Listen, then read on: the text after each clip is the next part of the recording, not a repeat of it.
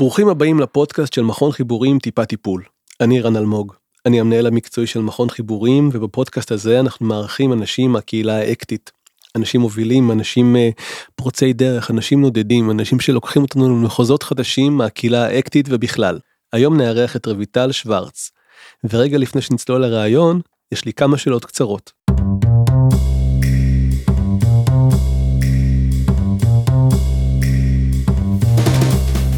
יעד מועדף לטיסה. פאי, תאילנד. גזע שנוא של כלבים. קשה, אבל אם, אם אני חייבת, אז פינצ'רים. מנהיג מדינה על הגלובוס שאיתו את מוכנה להתחתן. אין כזה. ג'סטין טרודו. גם לא. ומה את הולכת לעשות בדיוק אחרי שנסיים את ההקלטה הזו? אני הולכת להמשיך להרגיש קצת את תל אביב, ומפה להתאזן אה, צפונה, נוסע צפונה. פריט אהוב בארון או במזוודה. Mm, צעיף שאחותי סרגה לי. ושם חיבה, אה, חמוד במיוחד שהיה לך כשהיית ממש ממש קטנה. האמת שתמיד זכור לי רק רבי. קבוצת וואטסאפ רנדומלית שאת נמצאת בה. קבוצה של חברים מבית ינאי, אבל לא שלי.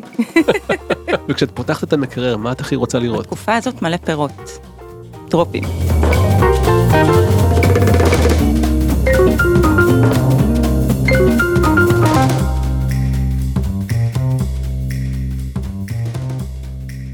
וואי, צריך להגיד לך ברוכה הבאה לא רק לכאן, צריך להגיד לך ברוכה הבאה לתל אביב, ברוכה הבאה לישראל, ברוכה נכון. הבאה לכל כך הרבה מקומות. ממש. ולמה בעצם? כן. תספרי לנו. למה הגעתי עכשיו לפה, לישראל? למה צריך בעצם להגיד לך ברוכה הבאה? למה צריך להגיד ברוכה הבאה? כן. אה, כן, כבר בערך שנתיים וחצי מאוקטובר 2019. אה, אני מסתובבת, נודדת ממקומות. אז כן, אומרים לי הרבה פעמים, ברוכה הבאה בשנתיים וחצי האחרונות. אז כבר שנתיים וחצי את בדרכים. נכון. איפה היית ומה עשית? וואו, אני לא יודעת איפה ההתחלה, אבל התחלתי את המסע האחרון, התחלתי לפני שנתיים וחצי בהודו. הייתי שם חודש בערך, הייתי אופטימית, יצאתי עם אה, ויזה לחמש שנים, שהסתכמו אחרי חודש. כן. אה, כן, כשהבנתי שהיא פחות אה, נעימה לי. ואז הגעתי, טסתי לפאי, לתאילנד. ביליתי שם כמה חודשים, כמעט חצי שנה. משם עברתי קצת לדרום של תאילנד, לאיים. כן, הקורונה פרצה, שלחה אותי לארץ. כן. אה, הבנתי קצת מה הולך, ובסגר נסעתי לפורטוגל. הייתי שם בערך תשעה חודשים. הסתובבתי, עוד ביקור קצר בארץ, ועוד הפעם לתאילנד. הייתי שם בחודשים האחרונים, ועכשיו הגעתי לביקור פה. ואני מבין שזה לא בדיוק טיול, נכון? הדבר הזה.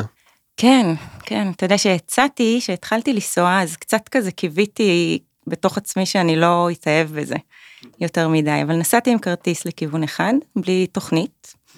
אמ, כן, ועם הזמן אני מרגישה שזה לאט לאט אה, הופך להיות מין דרך חיים, אורח חיים כזה. שנכון, יש כאלה שקוראים לזה היום נוודות נוודות דיגיטלית. דיגיטלית, נכון. כי למעשה, מה את גם עושה אה, במהלך כל הנדודים האלה? אז עוד לפני הנדודים וגם במהלך הנדודים אני בעצם מטפלת, מטפלת CBT. אמ, בטייטל, אני עובדת סוציאלית קלינית, אמ, מטפלת CBT, אקט, מהמם. בעצם מלווה אנשים, אמ, אז בעצם כבר שלוש שנים בזום, אונליין, כן. אמ, תוך כדי המסעות שלי, מלווה מסעות של אחרים.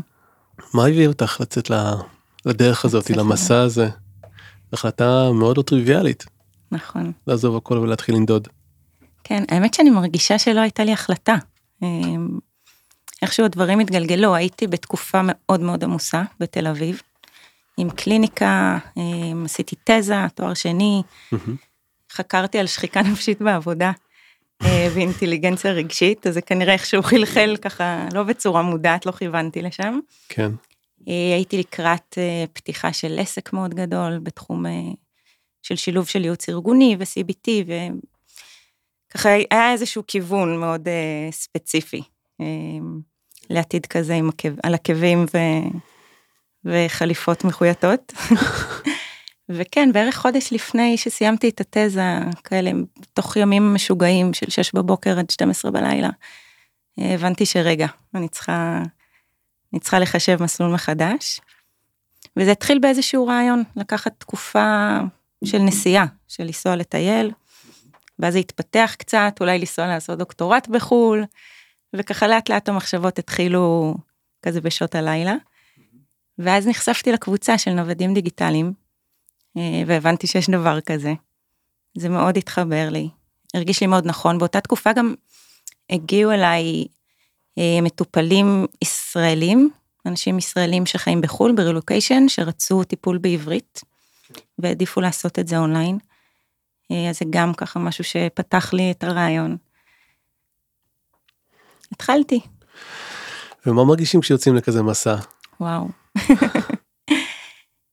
בהתחלה הרגשתי שאני יודעת מה אני הולכת לחוות, כזה הייתה לי איזושהי תוכנית בראש. מהר מאוד הבנתי ששום דבר שאתה מתכנן לא קורה. ואז בעצם מתחילים לחוות קצת את כל הפילוסופיה שהייתי מדברת עליה המון, כשישבתי בתוך הקליניקה בתל אביב. על מה היית מדברת שם בקליניקה בתל אביב? על היכולת שלנו להכיל חוסר ודאות, שינויים, לצאת מאזור הנוחות, לגלות את עצמנו, חלקים חדשים בעצמנו, לעבוד על דפוסי חשיבה שלנו. אז כל מה שהיית כזה אומרת או מדקלמת, פתאום התחלת לחוות? ממש, ממש. וואו, תספרי איזה מין חוויה. אני חושבת שההבנה הראשונה הייתה בהודו, שמזג האוויר שם מאוד עוזר. אה, להבין שאתה יכול לתכנן דברים מאוד מאוד יפים, אבל בשנייה הכל יכול להיהרס, ואתה צריך אה, מאמצע שום מקום למצוא פתרון מעכשיו לעכשיו. ואת מדברת על המונסונים, על הגשמים? כן, כן, אה. על גשמים. כמו שתכננתי גם להיות כמה שנים טובות בהודו, או כמה חודשים, והבנתי שהיא לא מתאימה לי. אז באמת השאלות מול מתי זה הזמן הנכון ללכת, מתי להישאר, מתי דווקא הקושי הוא אתגר. ואנחנו צריכים להישאר ולהתמודד איתו, mm-hmm. לעומת מתי זה קריאה להמשיך הלאה. להגיד זהו, ולהיפתח לשינוי ולחוסר ודאות מחדש. אז בהודו פגשת את ההתמודדות עם חוסר הוודאות?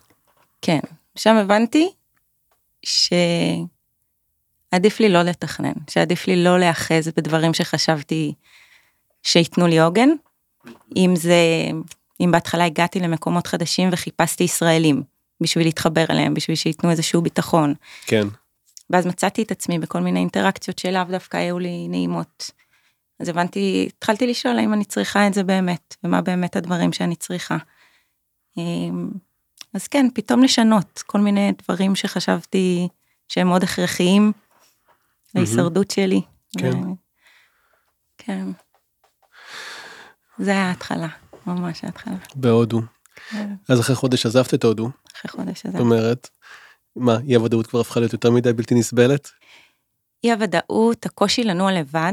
אני בעצם רציתי חופש, והודו היא מדינה עם המון אה, חוסר במרחב אישי. כן, כל משתיאל בהודו מכיר את זה מקרוב. כן, כן. מקרוב לי... מדי. כן, מדי. ליטרלי קרוב. אז כן, אז כאישה לטייל לבד בהודו, במקומות שאני הגעתי אליהם, אה, לא היה לי נעים. פלוס האינטרנט, אה, שלא היה יציב. אה. שהיה גם, שמאוד מאוד הקשה. לא תומך בעבודה. נכון, נכון. וכן, אז מצאתי את עצמי תלויה כזה באנשים ובמציאות שאין לי שליטה עליה יותר מדי, אה, לגבי המשך המסע שלי. אז כן, הבנתי שזה הזמן להמשיך. קראתי הרבה הרבה, והגעתי לתאילנד, לפאי בצפון תאילנד, שקראתי המון דברים טובים עליה. ושם אני מבין שבעצם מצאת מעין, אה, מעין בית. נכון. תספרי על זה, כי את יוצאת, את יוצאת לנדוד, ולכאורה את נוטשת את, את הבית, את הביתיות, את המוכרות, את יוצאת אה, להרפתקה, ועדיין הכמיהה הזאת לבית אה, עדיין נוכחת, עדיין נשארת, נכון?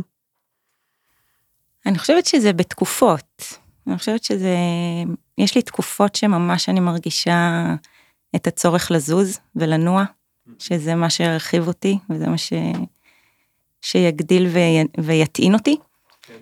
ויש תקופות שאני מרגישה את הרצון להישאר ורגע לשבת ו... ולנכוח יותר במקום אחד. אבל כן, אני גם לא מרגישה שנטשתי את הבית, או שלא נטשתי את העיקרון או את הערך הזה. של בית? של בית, כן. זה לא... אז איך הוא מתממש בעצם בנדודים? אמ, הרעיון של בית או הכמיהה הזאת לבית. אני גם חושב על זה כמטפלים, הרבה פעמים אנחנו נותנים איזה מין משהו בטוח, אה, יציב, אפילו הייתי אומר כן, גם ביתי, למטופלים שלנו. ומשהו בדרך שבה את חיה עכשיו מאתגר, מאתגר את זה בכמה רמות, מאתגר את זה בחיים שלך, מאתגר את זה גם אני חושב אולי ברמה של איך נראה טיפול באיזשהו אופן. גם במישור הפיזי איך נראה טיפול, אז Mm, באמת כן. אה, החבר'ה שאני עובדת איתם רואים את כל הנופים וחווים איתי את כל המסע, מ... כן, מרקע של קרוון לרקע של, אה, של יערות, לרקע של הרים. איך זה להם באמת? אני חושבת שזה מאוד, אה, הם, התגובות האוטומטיות הן מאוד, אה, זה של התלהבות. כן. הם מאוד מתלהבים ומתרגשים ומתעניינים. אמ, והפידבקים שאני מרגישה מעבר, ככה שאני מסתכלת על זה באיזושהי פרספקטיבה של זמן, ואני רואה תהליכים, אז אני יכולה לראות קצת, אתה יודע, התעוררות. זה איפשהו, זה פותח לחשיבה קצת יותר יצירתית. התעוררות של המטופלים, את כן, מתכוונת? המטופלים וגם הסביבה שלי, האישית. למה את מתכוונת? בחברים והמשפחה, וזה ככה מהדהד בחזרה, אה, במקום ש... שתמיד הפידבקים הם ששיחות איתי או מפגשים כאלה פותחים אותם לחשיבה אחרת, או הם העיזו לעשות משהו אחר בעקבות שיחה שלנו. זאת אומרת, לא רק המטופלים, גם כל האנשים שמדברים איתך. גם קורה להם איזשהו משהו, והדבר הזה קשור באיזשהו אופן בדרך הזאת שבחרת לחיות בה. כן, בלי שאני Mm. צריך להגיד יותר מדי. Mm, את צריכה להקרין איזשהו משהו, או משהו בנוכחות שלך, מתחילה לעשות איזה מין משהו, בלי להגיד יותר מדי. בדיוק.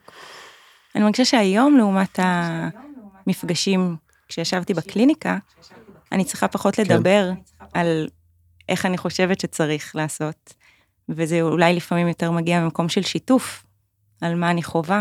לפעמים אותם רעיונות היום מתבטאים בצורה הזאת. אז נגיד אני הייתי מטופל עכשיו. איך זה היה עובד איתי? מה, מה באופן שעכשיו היית מייצרת איתי את האינטראקציה נראה אחרת בעצם, מ...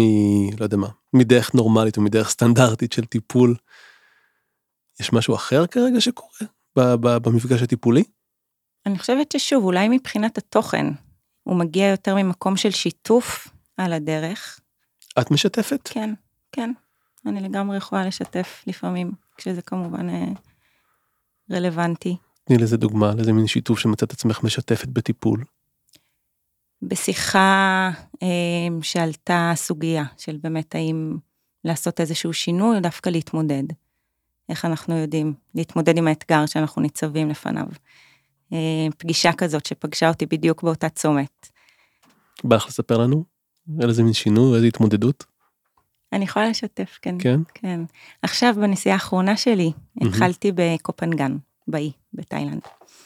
אמ, זו פעם שנייה שאני חוזרת לשם. בפעם הראשונה הייתה לי חוויה לא כל כך מוצלחת, זו הייתה, היא קרתה עוד לפני הקורונה.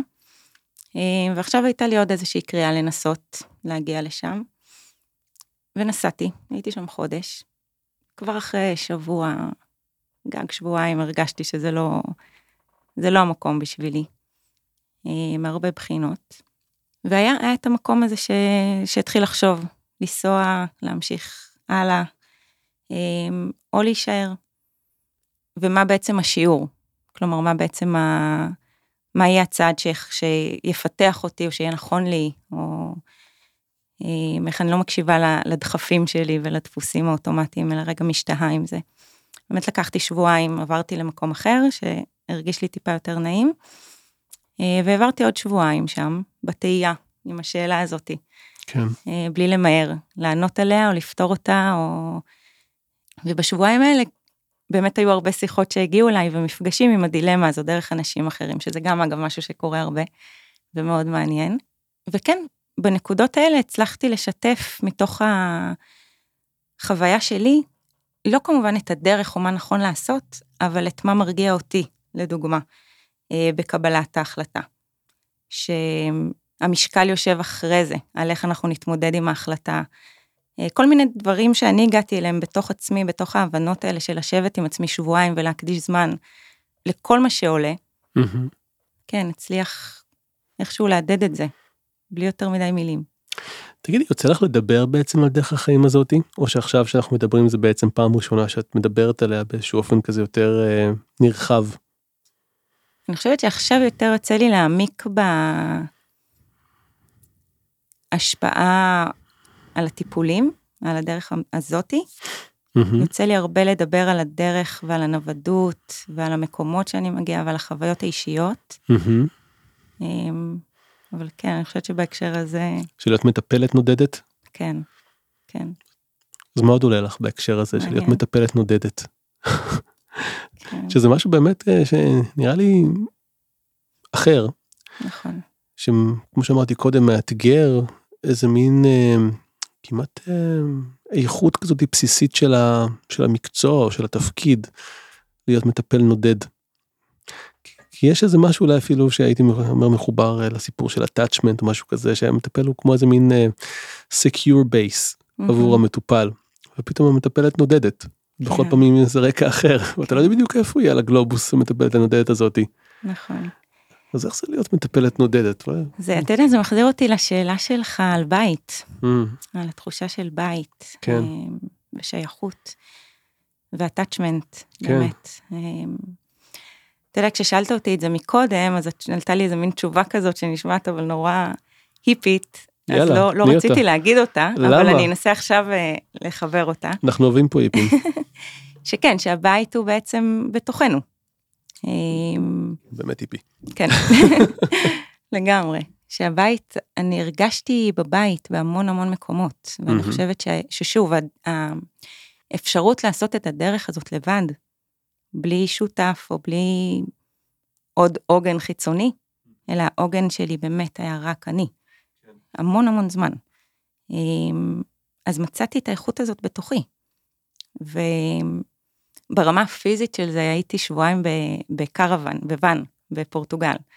וזה היה, זאת הייתה חוויה מדהימה שמאוד הנכיחה לי את זה, כמו קרקעה את הרעיון הזה, הפילוסופי הזה, אמ, שבאמת הייתי בבית, בכל אדם, כל מקום שהחננו את האוטו, קמתי בבוקר, הלכתי לישון מתחת לשמיים, הכל היה בחוץ, זה הרגיש, זה מה שניסיתי להגיד מקודם, שהרעיונות הפילוסופיים פתאום מקבלים איזושהי התקרקעות במציאות, זה פתאום לא רק לדבר את זה, זה ממש להרגיש את זה, לחוות את זה, שאני מתעוררת בבית מול הים, וזה הבית שלי כרגע, עם כל הדברים שאני צריכה, איתי.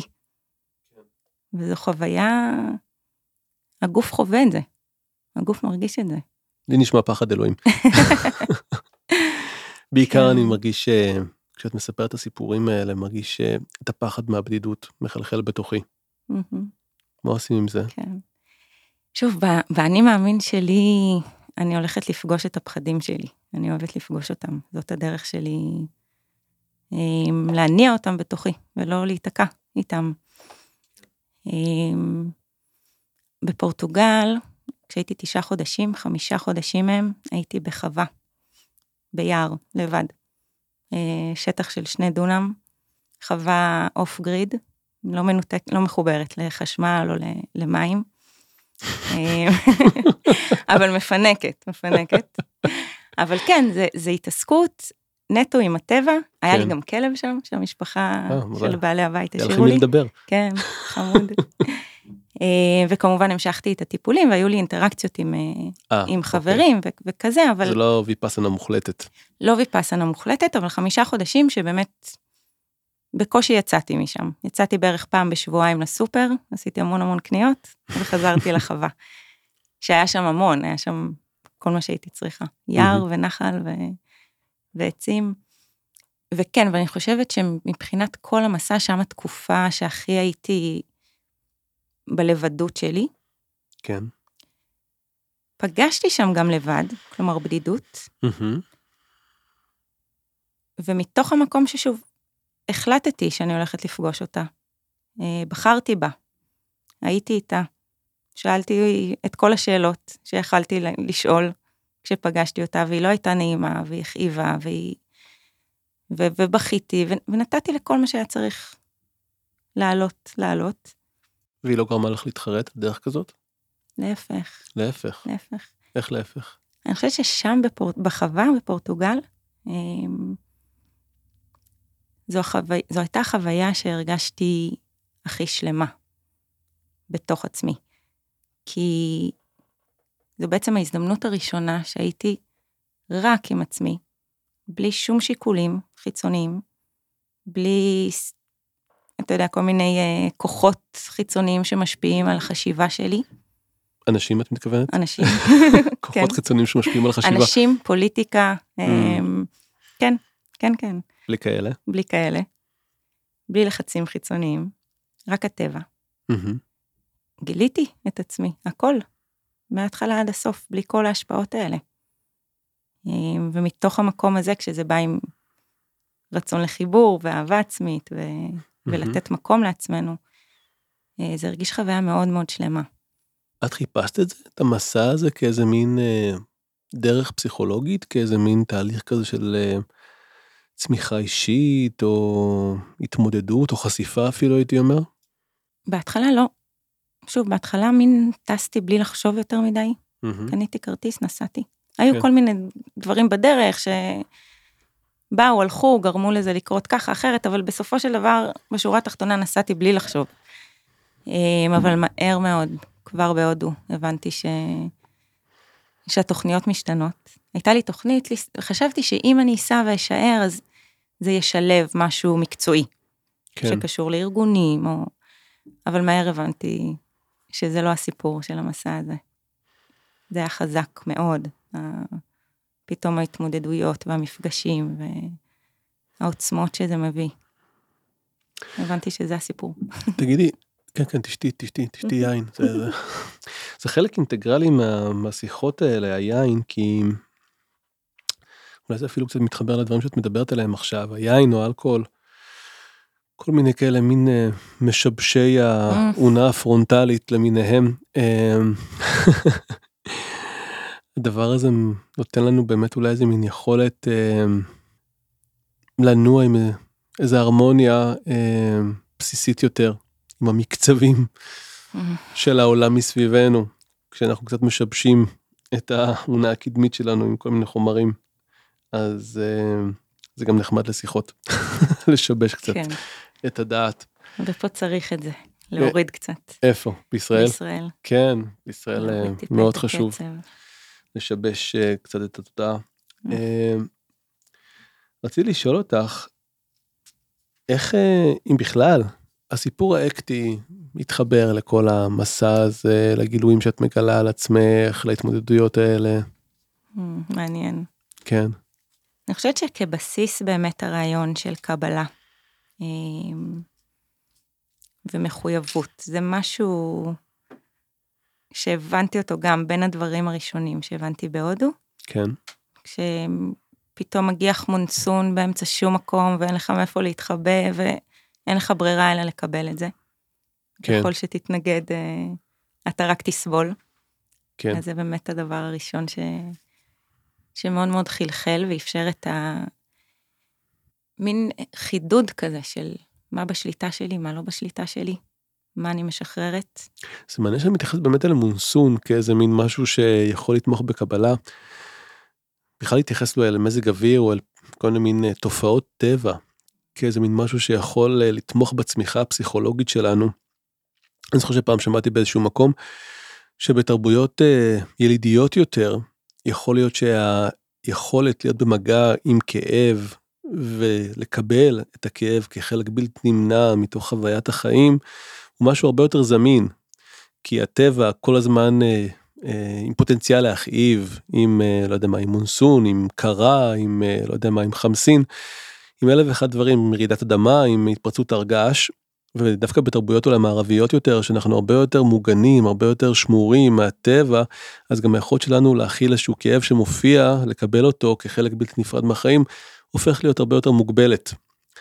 לחלוטין. מעניין באמת הסיפור של המונסון כאיזה מין uh, מורה לקבלה. ממש, ממש. אני חושבת שזה אפילו היה איזה פוסט, הפוסט הראשון שרשמתי במסע הזה, מרוב שזה היה מאוד מאוד חזק, ואני חושבת שלאורך כל המסע הטבע, הוא, הבנתי כמה הוא מורה מאוד גדול. אז תספר לנו עוד עליו, על הטבע. על הטבע. כן.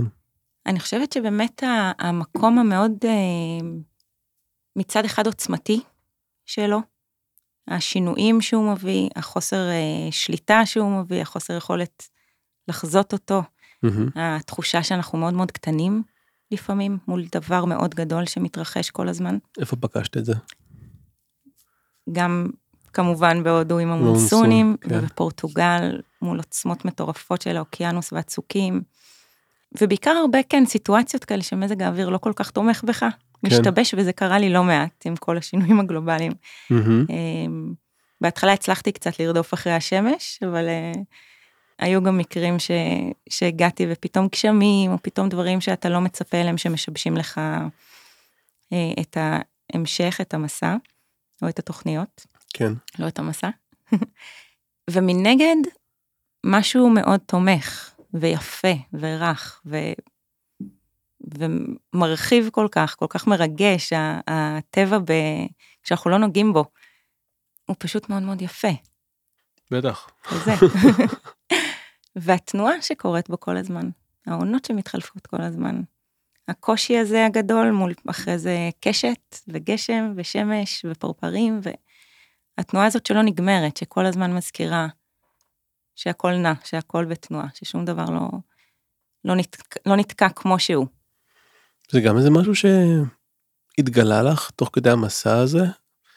החיבור שלך או הקשר המיוחד הזה עם הטבע? מאוד. כן. או שזה היה גם קודם היית כזאת מחבקת עצים? לא, ממש לא לא. הייתי. לא. אני, אני תמיד אהבתי טבע, מאוד. אהבתי טבע. אה, גדלתי בטבעון, במקום ירוק, אבל כן, להבין שהטבע הוא מורה כזה, להתייחס לטבע ממין עמדה כזאת, זה משהו חדש אה, שהתגלה לי. בתוך הטבע הרי הוא, הוא מזמן איזה מין שלל מורים. איזה מין מורה במיוחד השפיע עלייך מבין כל המורים שהטבע זימן לך? זה קורה כל כך הרבה, אני, אני שותקת כי קופצות לי כל כך הרבה דוגמאות לראש, של כן. רגעים כאלה שאת, שאני מרגישה שהטבע בא לתמוך, בא כזה להגיד משהו, או, או מזכיר משהו.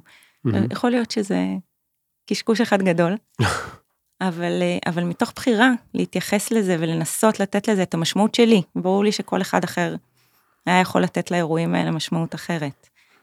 אבל אה, לתת משמעות לאירועים שקורים, ולנסות להבין איך הם, מה הם מייצרים אצלי בתוך המציאות הפנימית, ואיך אני בוחרת להתייחס אליהם, כן. כי בסופו של דבר זו החוויה שלי. כן, אז פתאום קורים המון דברים שמרגשים. אם זה פרפר שבא ונוחת עליי, מהמם. או אם זה קשת שמתגלה פתאום. דברים שיכולים לח- לחלוף לידינו, כזה לא לשים לב אליהם. אז מעבר לקבלה אם אני רגע חושב נגיד על המודל האקטי את מדברת איתי עכשיו גם על הסיפור של אה, איזה מין חידוד אה, של המגע עם הרגע הנוכחי, כן, עם ה-present moment, כן? ממש. אז את רואה פתאום את הפרפר שעף ואת רואה את הקשת. כן. אלה הדברים שקורים לי בפאי. אני זוכרת שיחה שלנו, רן, לפני כמה שנים טובות. כן, כן. אמ, אני חושבת שזה היה כזה אחרי הקורס של אקט, ודיברנו. אני אפילו זוכרת שהייתי בדרך על גשר ההלכה. אמרתי לך שאני חייבת לדבר איתך. ושיתפתי אותך שאני הייתי בתקופה של הרבה תרגול של מיינדפולנס ומדיטציות, ולהתרחק מהמחשבות ולהתבונן עליהן. ו... כן. ואני זוכרת ששיתפתי אותך בחוויה שלי ש... אוקיי, אני, אני מתרחקת מהכל, אני מתבוננת על הכל מהצד, אבל שום דבר לא נוגע בי. מהמם. כאילו זה הפך, זה הביא איזושהי איכות מנותקת. אדישה כזאת, כן? מהמם. מנותקת. כן. שום דבר לא חודר פנימה. וזה הפריע לי, הפריע לי הרבה זמן. כן, אני זוכרת גם את השיחה שלנו על זה. היום, אחרי שאני ככה מטיילת ומסתובבת וחובה, מהמם. כשאני מסתכלת אז בדיעבד על התקופה ההיא, אני מבינה שבאמת השגרה והחיים פה גרמו לי, כש, כשהדברים, כשהייתי פתוחה ונתתי לדברים לגעת, זה הכאיב. זה היה. לא נעים, זה היה לוחץ, זה היה... ואז היה, עלה איזשהו מנגנון כזה של, אה, אוקיי, להתבונן על זה מהצד ולא, לבחור להשאיר את זה בחוץ. ודברים כן. מסוימים וקטנים כן. יכלתי להכניס פנימה. ובמציאות שלי היום, כשאני מסתובבת, ובעיקר בטבע, יש משהו שהרבה יותר נפתח. אני לא צריכה את ההגנות. וואו, זה מאוד ו- מעניין. זה, זה, זה מעניין כי נראה לי עבור הרבה אנשים, היכולת רגע להיות במקום יותר אה, חשוף, או יותר פגיע, זה בדרך כלל בבית, במקום הבטוח, במקום המוכר, ואת אומרת Mm. שבדיוק להפך, דווקא כשאת נודדת, דווקא כשאת מגלה איזשהו מקום חדש, דווקא שם אז את יכולה להיות יותר חשופה ובלי הגנות ויותר פגיעה. התנאים האלה, הקונטקסט הזה מאפשר לך להיות באיזו עמדה הרבה יותר קרובה אל החיים, אל כל החוויות, מאשר במקומות היותר מוכרים ויותר בטוחים. זה מאתגר פה איזה משהו מאוד מאוד בסיסי, אני חושב, בהבנה פסיכולוגית הסטנדרטית. אז אני חושבת שזה גם עניין של הרגל ו- וניסיון. Mm. ב- אני זוכרת את הפעם הראשונה שלי בפאי, אהה, לפני שיכלתי למות ברעב, אבל לפני שהייתי מרגישה בנוח להתיישב באיזושהי מסעדה לבד, כי לא הייתי רגילה לאכול לבד במסעדות לפני, אמ, הייתי מסתובבת אולי שלוש פעמים סביב הרחוב, כן, ומסתכלת ובוחנת ומרגישה את האנרגיה, והיה לוקח לי המון המון זמן להתיישב. אמ, והיום זה כבר משהו שאני עושה אותו בקלות ונהנית ממנו. אז אני חושבת שבמקום הזה זה באמת עניין של, אה, של הרגל, של הרגל. את כבר נוודית מנוסה. כן, אבל נכון, דיברנו מקודם על המקום הבטוח, אה, של איפה בטוח לנו ומוכר. כן, אז כן, אז, אז זה הופך להיות מוכר ובטוח. מוכר ובטוח ויותר פתוח גם. כן. ולמה דווקא פאי? מה, מה, מה יש במקום הזה שאני מבין שאת אה, חוזרת אה. אליו שוב ושוב? אני רק שומעת את השם והלב שלי כן, נוזל בתוכי. לא כן. כולם בטח מכירים את המקום הזה, לא כולם היו במקום הזה. אני זוכר שהייתי שם איזה שבוע או שבועיים באחד מהטיולים, אבל זה היה לפני המון המון המון זמן. אני זוכר את זה בתור מקום מאוד חמוד, מאוד מתוק. אה, אבל בטח המון דברים השתנו וזזו מאז. זה היה לפני בטח יותר מ-20 שנה. אז אתה צריך לבוא לבקר. טוב. ומה כן. בך אה, מחובר כל כך אה, לשם? מה מצאתי שם? כן, מה מצאת שם? אז קודם כל, פאי אה, זה עמק, עמק מהמם. קסום בצפון תאילנד. כן. אה, מוקף אומרת, כל מקום שאתה מסתכל 360 מעלות, יש הרים סביבך, כן. עם מעיינות חמים ומפלים, והמון המון המון טבע.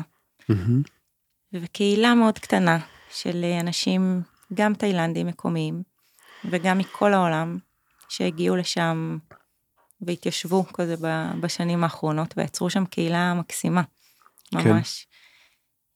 ובעיקר מה שאהבתי שם, זה שהיא אפשרה לי רגע לנוח, באמת. כלומר, הרגשתי שאיכשהו הקצב שלי, הטבעי, מהמם. מסתנכרן עם הקצב שקורה שם. אוקיי. כלומר, יש שם משהו באמת מאוד, אה, הם, הם אומרים, אה, הם קוראים ללאט לאט, הם אומרים סביי סביי.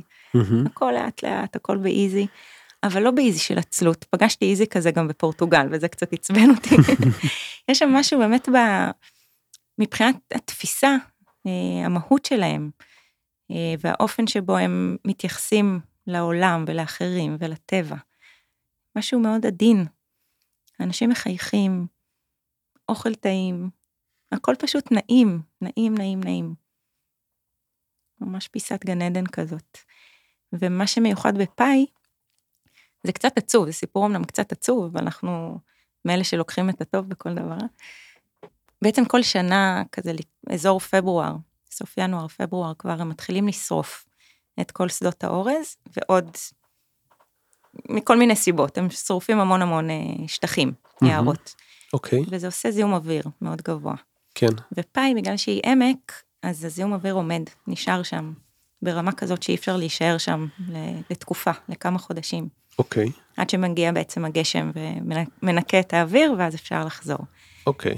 אז מה שקורה זה שכל, רוב הקהילה אה, עוזבת לחודשים האלה, לשלושה ארבעה חודשים, מהמם. מתפזרים בעולם, וכשמגיע הגשם באזור מאי, כזה משהו כזה, מאי, יוני, מתחילים לחזור לאט לאט, מהמם. ול, ולרקום את, ה, את הקהילה החדשה של אותה שנה.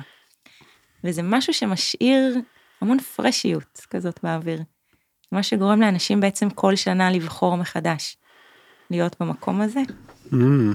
אמ, להוקיר אותו, להעריך אותו. אז אנשים מחייכים שם.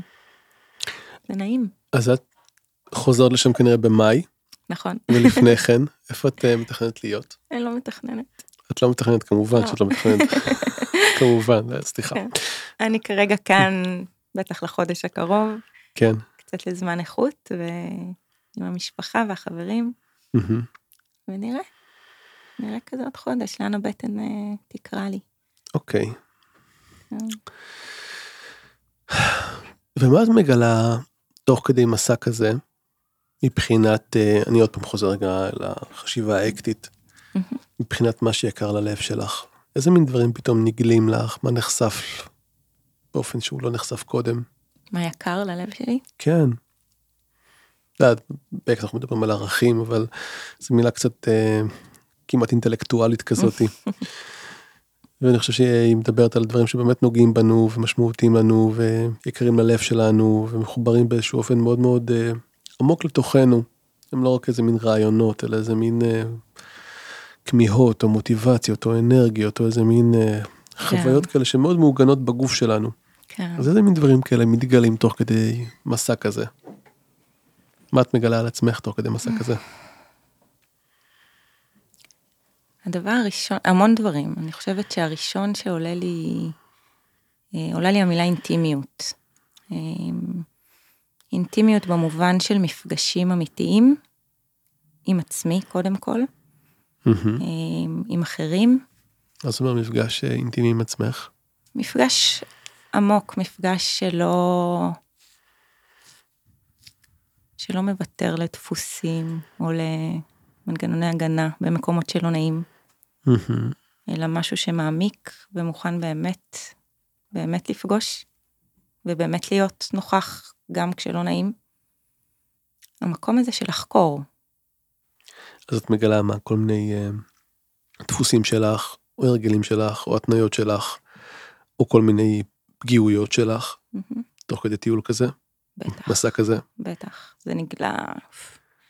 כאילו, בגלל שהמציאות החיצונית טיפה פחות אה, שגרתית, מהמם. אז אני רואה הרבה יותר קל להבחין, לי היה הרבה יותר קל להבחין, מה אני מביאה מתוך עצמי, מהמם. כן, מה הדפוסים שאני מביאה, איזה הרגלים אני מביאה איתי לכל מקום חדש כשהמציאות החיצונית משתנה.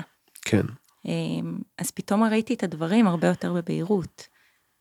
וזה עזר לי, עצם זה שלא הייתי צריכה לקום למחרת לעבודה ולרוץ וטה טה טה טה טה.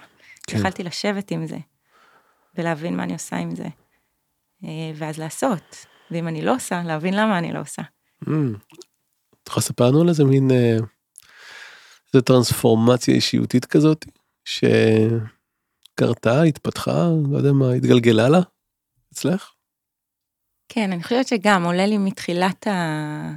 מתחילת המסע, זיהיתי מאוד את הנטייה שלי להתחבר מאוד בקלות ולהיות, למצוא את עצמי בשיחות תומכות עם המון אנשים שפגשתי בדרך. כן. שיחות תומכות לא במובן ש... אתה יודע, שאני תומכת בהם, או... או... כן, במובן הזה, אבל לא זה מה שהפריע לי, כמו שהפריע לי שהמון פעמים מצאתי את עצמי בסיטואציות עם אנשים כי לא נעים לי. כי לא רציתי לפגוע, או... ו- ופחות לקחתי בחשבון את מה בא לי. כלומר, מה בא לי כרגע, הוא היה שיקול מאוד מאוד נמוך בסדר העדיפויות. ופתאום זיהיתי כמה בארץ בכלל לא שם, בקושי שמעתי אותו. כלומר, את ה- המה בא לך. כן, זה יותר היה מה, הייתי, מה אני צריכה לעשות, מה צריך לעשות עכשיו, מה הדבר הבא שצריך לעשות. אמ, ואז פתאום שאלתי את עצמי, רגע, למה אני נמצאת בסיטואציות האלה, שאני לא, לא באמת רוצה להיות שם, לא הייתי בוחרת להיות שם. וזה לקח זמן, כי פגשתי את הצורך לרצות, את הפחד מלפגוע או מתחייה, את הצורך בשייכות, המון דפוסים קיומיים הישרדותיים שלנו שיצאו שם. המחשבה הזאת שמקודם דיברתי איתך על העוגן של, אמ, שהייתי מחפשת בהתחלה אנשים ישראלים, או אנשים להתחבר אליהם. אמ, אז כן, פתאום להבין, פתאום לשחרר את זה. ולהגיד, אוקיי, אני לא רוצה להתעלות בדבר הזה. אה, לא רוצה שזה יהיה העוגן שלי, או אני לא רוצה שהדפוס הזה ינהל אותי, אני רוצה להביא יותר בחשבון, להרים את הווליום של הקול הזה שאומר מה בא לי. וממש הייתי, לפני כל דבר שהייתי עושה, רגע עוצרת עם עצמי ושואלת את עצמי, בודקת. זה ממש כמו איזה מין מסע חניכה כזה לאינדיבידואליות שלך, או לאוטונומיה שלך, נכון? אולי באמת על איזה חלק שהיה פחות אה, מפותח, או פחות אה, נשמע בתוכך, של הרצון האישי האותנטי שלך. שאני משער שהרבה אנשים יכולים להזדהות עם זה. מכירים את החוויה הזאת של להתנהל בחיים כשאתה בעיקר עסוק במה מצופה ממך, או מה רוצים ממך, או מה אתה צריך לעשות. וכל השאלה הזאת של מה אני רוצה, ואיך אני רוצה לכוון את העניינים, איפה המצפן האישי שלי ולאן הוא מראה, זה מין אה, משהו כזה מאוד אה, עמום, מאוד רחוק, מאוד מבלבל, שלא רגילים לגשת אליו, ואת אומרת, כאילו זה פתאום הפך להיות עם הרבה יותר נוכחות, הרבה יותר משקל בחיים שלי. כן, והמצחיק הוא שכשהייתי פה בארץ, הייתי בטוחה שאני עוד, שאני על זה. Mm-hmm. כן? כלומר, את הכל בחרתי והכל הלך לי סבבה, ו... והכל היה מבחירה שלי וכיוונתי, והמציאות הייתה איתי. כלומר, היה לי, היה לי סבבה. אבל אז כשיצאתי, פתאום הבנתי, רגע, גם בתוך כל הדבר הזה שחשבתי שאני מבינה אותו, כן. כאילו יש תמונה יותר רחבה. כן. אני הייתי גם פה בתוך איזה משהו ש... פתאום השאלות נהפכו להיות יותר גדולות. רגע, איך אני רוצה בכלל לחיות את החיים שלי? איזה אז... ערכים בכלל? בואי אני אאתגר אותך. איזה משאלה את רוצה שאני אשאל אותך? על מה את רוצה לדבר? אני שואל פה שאלות, נכון? אוקיי, אני כאילו בתפקיד המראיין, אבל מה את רוצה? הנה. אז זה דווקא היה נורא נעים ונחמד. ברור, אה? אחרי שאתה הרבה זמן כזה בוחר לעצמך, כאילו איזה כיף שפתאום קצת מובילים אותך. את מת על איזה מדריך תיירים שייקח אותך קצת. רגע שיוביל, כן. כן. נניח לך קצת מהאוטונומיה הזאתי. כן. אז מה הייתי רוצה שתשאל אותי? על מה את רוצה לדבר?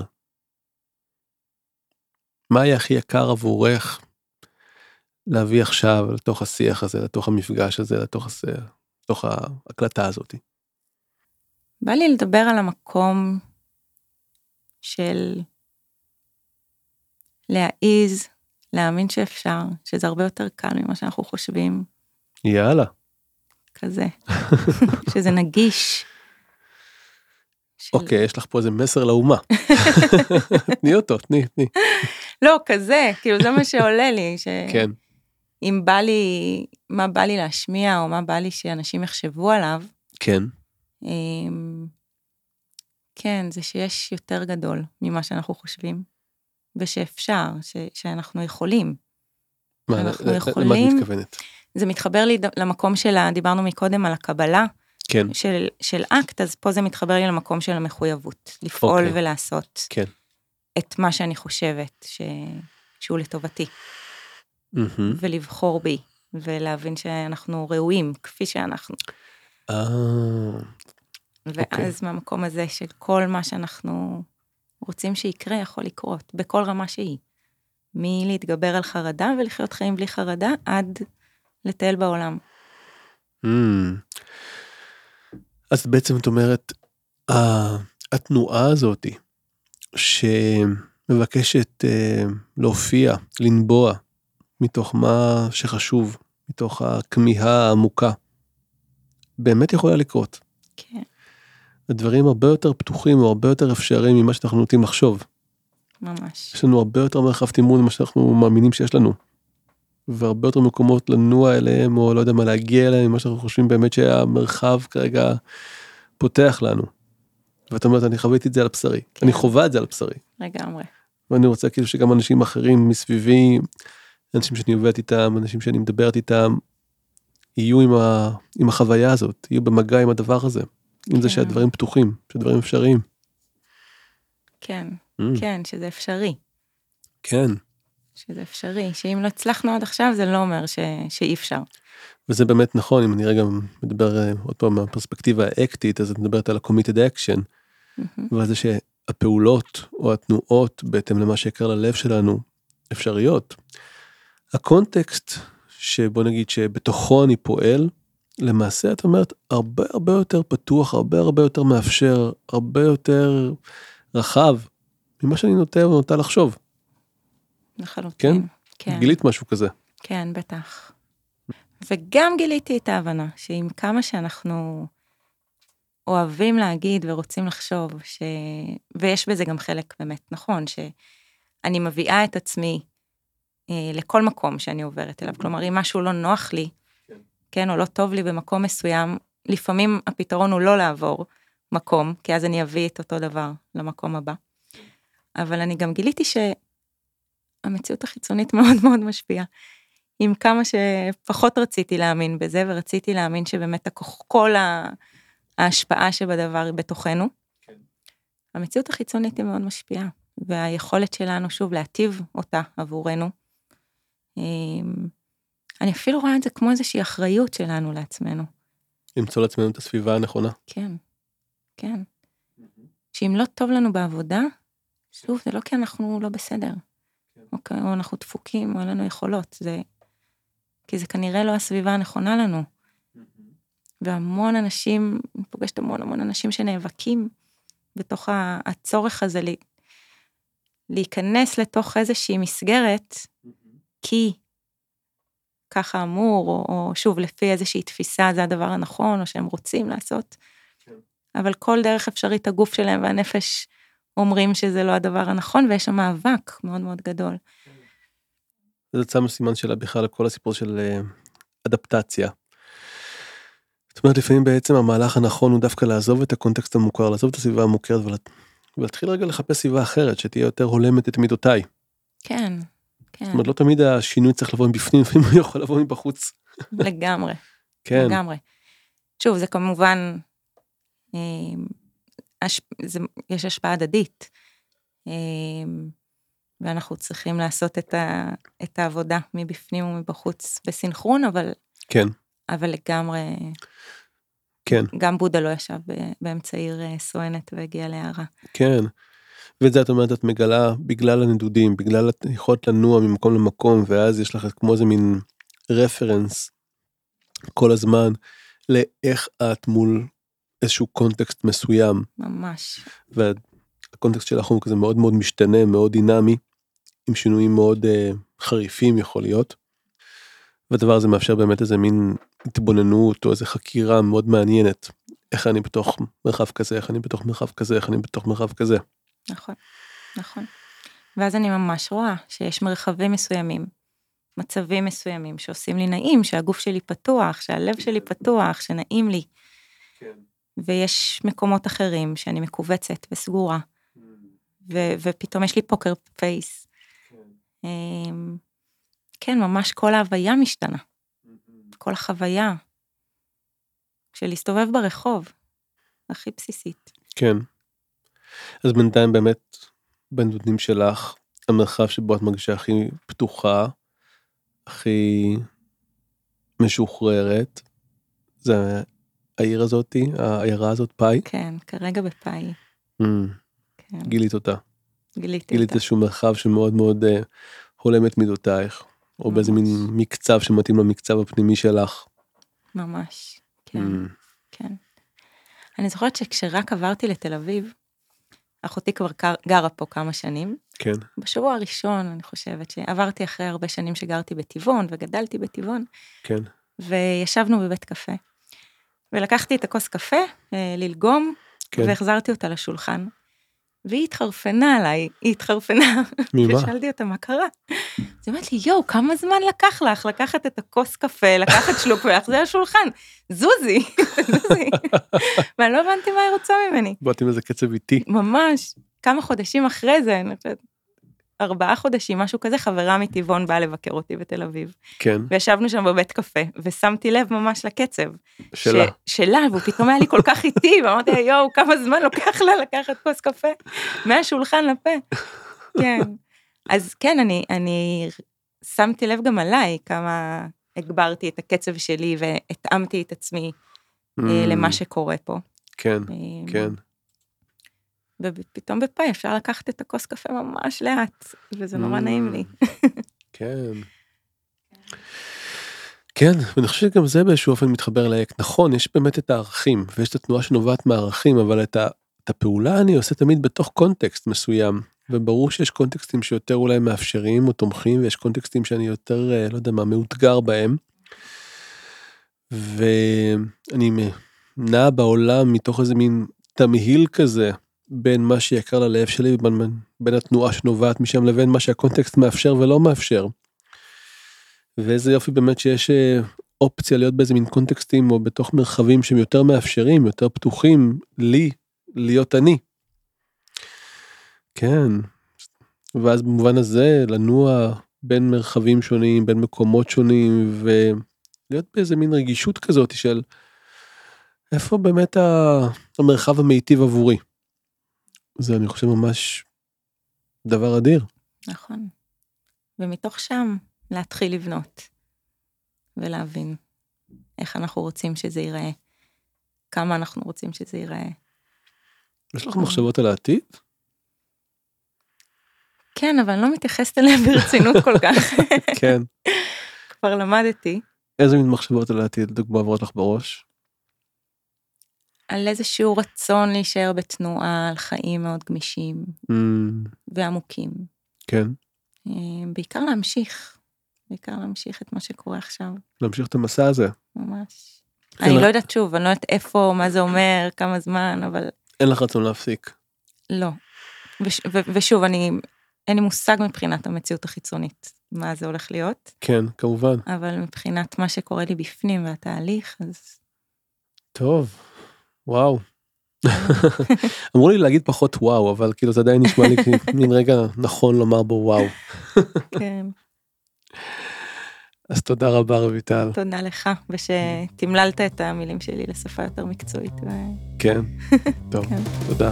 תודה לך. עד כאן הפודקאסט של מכון חיבורים טיפה טיפול. אם אתם אוהבים אקט ומעוניינים להתנסות בטיפולי אקט, אתם מוזמנים ומוזמנות לפנות למכון חיבורים ולבדוק התאמה. המכון הוא בית למטפלי אקט, מכשיר ומדריך מטפלים ומטפלות שאוהבים אקט, ותוכלו לפגוש שם גם אותי. אני רוצה להודות לשם הפודקאסטים ויצירות סאונד על ההפקה ולאינבסטור 360 על האירוח. אני איתי רן אלמוג, נשתמע.